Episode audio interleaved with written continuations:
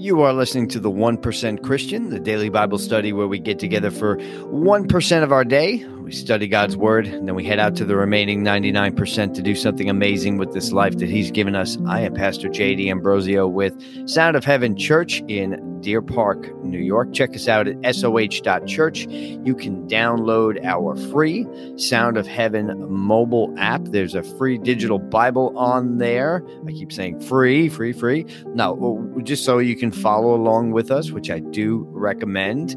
Uh, and if you are listening anywhere where you get your podcasts, like, share, subscribe, turn on your notifications.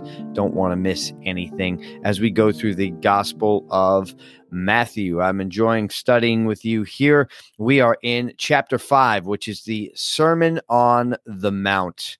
Right? Jesus is beginning to draw crowds of people to him because he is doing signs, wonders, miracles, and he turns to the people and starts to teach them. And Matthew records this sermon, which is going to go through chapter five, six, and seven. Very powerful. And the reason for this is so that Jesus can teach them what it's like to live in the kingdom of God. We take for granted 2,000 years later. And look, we all need reminders. We all need to just flat out learn what it really means to operate in the fullness of God, right? But for them, they're coming out of an old covenant where they are having to atone for their sins by going to the temple and doing animal sacrifices. And there was a separation from God for a long time you know, since the really the the fall of man in the garden. But what Jesus does is he shows up on the scene here. He's the Messiah that has always been promised. And he is fully man and fully God.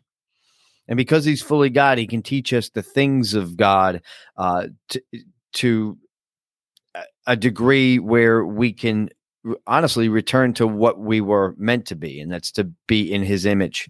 Right in the in Genesis, it talks about God, man was created in the image of God. But as a human being, it, as God's spirit in a human vessel, we can look at Jesus's life and see, ah, that's the way that I should be. That's what I should strive for. You and I are not going to live perfect lives like he did but he paved the way. He gave the roadmap of what it means to be a man or woman in God to operate in all the things that God has for us. And that's what the new covenant is, right? It's to know Jesus, to know God, and to make him known to all people. And as we started the Sermon on the Mount, Jesus goes through some characteristics, some blessings, right? ways that we can be content even in tough circumstances because Jesus never promised us an easy life, but he did promise us victory in this life. And that's one of the real uh, manifestations of the kingdom if it's not the manifestation of kingdom is that we have victory in all circumstances and as he goes through those characteristics and blessings, now what he does, uh, he turns to them and starts to talk to them about identity. And our identity is so important. If we don't know who we are, we wander around aimlessly. But when you begin to understand who you are in the eyes of God, then you could begin to operate on a day to day basis in a little different way, in a way that makes an impact in the world around you. And in our last study, Jesus says, You are the salt of the earth. He uses imagery, and he uses the imagery of salt because salt was extremely precious in that time. They would actually pay soldiers in salt. That's how precious it was. And he said, You are the salt of the earth, but if the salt loses its saltiness, how could it be made salty again? It's not good for anything after that. And it's not that anything is worthless in the kingdom of God, but we we have a purpose. And salt adds flavor, right? We're supposed to add some flavor to this world. But even beyond that, we're supposed to preserve. That's what salt did. Salt preserved their food source. If you had a piece of meat, if you didn't salt it, it would decay. And this whole world is in a certain stage of decay, everything that you see. And that's not just me being critical of the world, although I think we can look at what's going on today and make a determination that things aren't right. But the natural order of everything, if left alone, is to decay, right? You don't believe me? Take a ham sandwich, put it outside in the sun. You tell me if it moves forward or backward in the process. it's going to decay. So, what we are able to do as God's children here on earth is to be a source of preservation, is to be a source of making things last longer really adding adding to we are enhancers here. We're meant to be that. Are you enhancing anything in your life? And the whole purpose is if salt loses its saltiness if it's not able to do what it's supposed to do if you have a big jar of salt and you don't do anything with it then you're not able to work out and walk out the purpose that you have on this life. You only get every second of every day only happens once. Let's make the most of this life. Amen. So Jesus uses salt as an awesome example. And then he shifts over to one that we should be very, very familiar with. And he says in verse 14, that's where we really begin today. You are the light of the world. You are the light of the world which is really cool because if you remember in John 1 4, it says, In him, Jesus, was the life, and that life was the light of men. Then in John chapter 8, he says, I am the light. So Jesus himself is the light of the world. Now, the interesting thing here, right, in John 1, it, it, John the Baptist comes on the scene and it says, he was not the light, but he came to testify as the light. So Jesus is the light of the world. John the Baptist is was not, but then he turns to the crowds and the multitudes and the common folk like you and I, and he says, You are the light of the world. Now, why are we the light of the world and John the Baptist not? John the Baptist did some amazing stuff. Of course he did. But it has everything to do with what covenant we operate in. We're not greater than John the Baptist because God loves us more than John the Baptist. We're greater than John the Baptist. We're the light along with Jesus is because we are we are able to be the light in the new covenant, in the kingdom of God that was being established. And how do we operate in the kingdom? How do we enter the kingdom of God? Jesus said it to Nicodemus. He says, Unless a man is born again, they cannot see the kingdom of God. To be born again is this it's to allow God to awaken the light that's inside of you. And how do you do that? You ask. It says, God so loved the world that he gave his only son, that if you would just believe in him, you shall never perish, but have eternal life. That's what Jesus said right after he's explaining to Nicodemus that you've got to be born of water physically and born of spirit. And how does that happen? He says it in John 3:16, most famous verse of all time. Believe. Believe. So, as you see, Jesus says, "I am the light of the world." And then he looks to you and me and everybody who was there and says, "You are the light of the world." So we are not only light receivers as we receive the light of God, we receive that life that is in Jesus, but we are also light givers. We are life givers. We are here to enhance and preserve and offer the life and the light that is inside of us. So let's keep reading. A town built on a hill cannot be hidden says, You are the light of the world. A town built on a hill cannot be hidden. I love, love, love this imagery.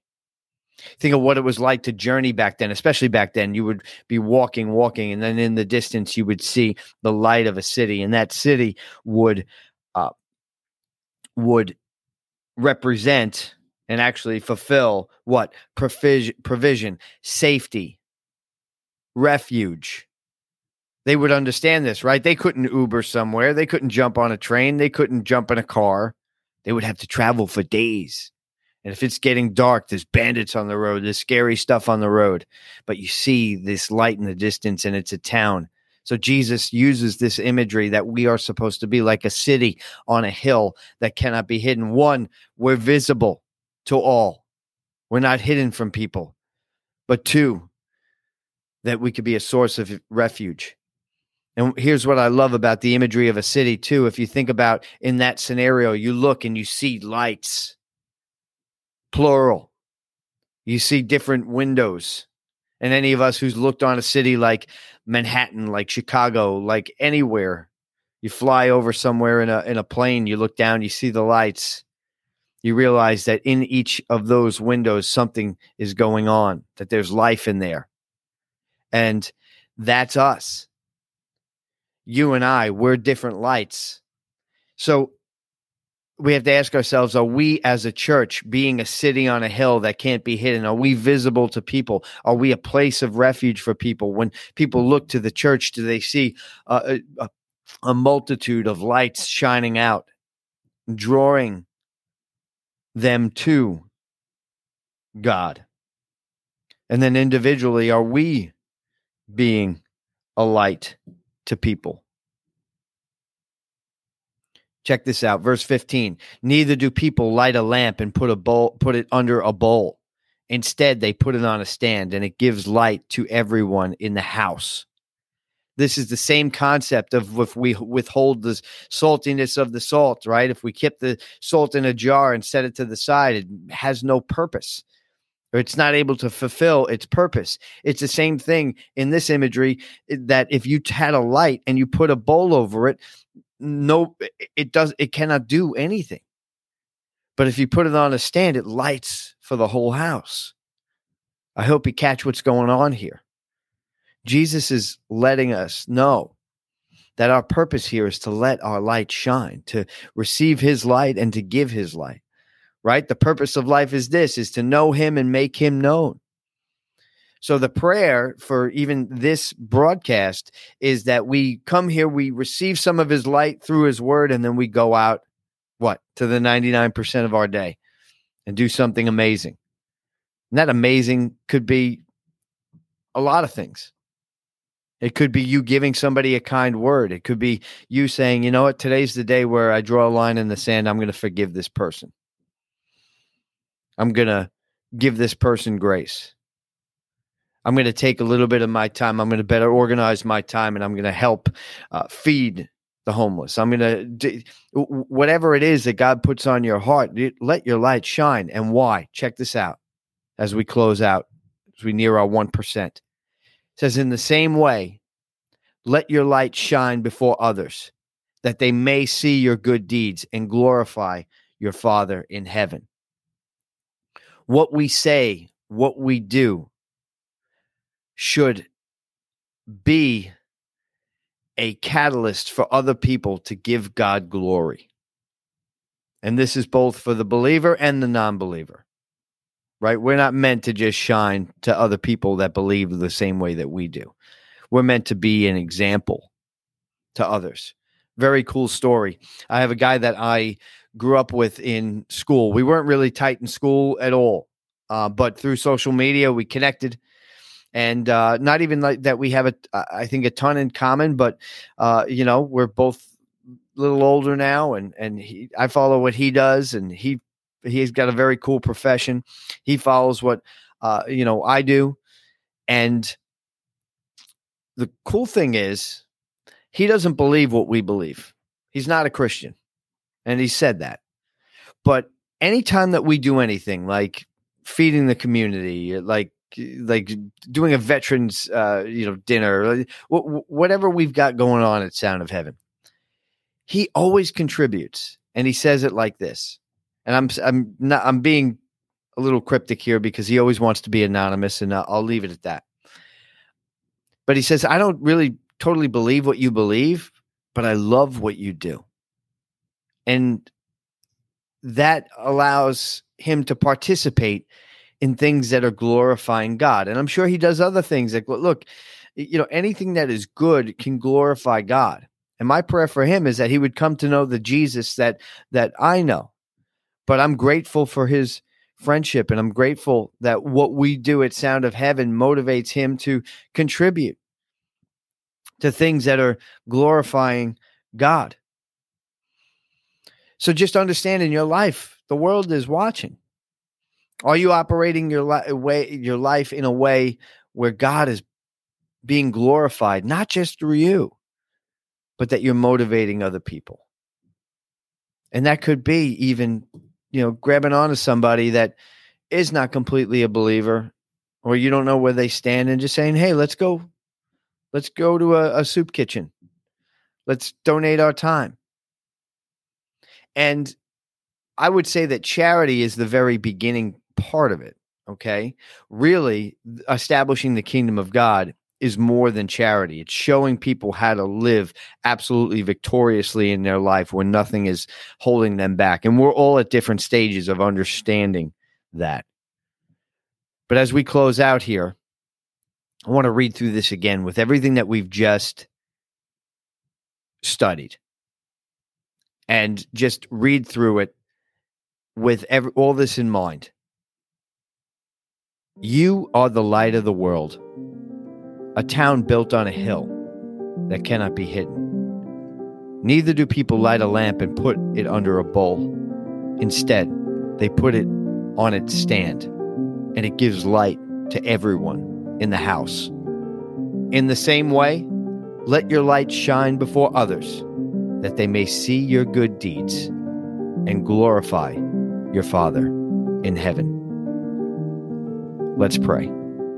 Father God, in the mighty name of Jesus, help us to be the light of the world today. Help everybody within the sound of my voice accept. Some of you just need to accept that you are the light of the world. And what does light do? Light exposes the darkness, it goes into the dark places and illuminates. And that's what I charge you to do today in the mighty name of Jesus to go into dark places and just be that light. And we do that do that through your presence. We do that through your words. Do that through your actions. So Father in the name of Jesus for everybody here, I pray that they would discover the ways today that they could be the light. Give us the strength and the boldness and the courage to walk into dark places and be that light for other people. And Father, let your light shine in and through us in a mighty, mighty way. In Jesus' mighty name. I'm Pastor Jay D'Ambrosio with Sound of Heaven Church in Deer Park, New York. Check us out at soh.church. We are going to continue tomorrow with Matthew chapter 5, continuing with the Sermon on the Mount. Love you guys. Have a great day.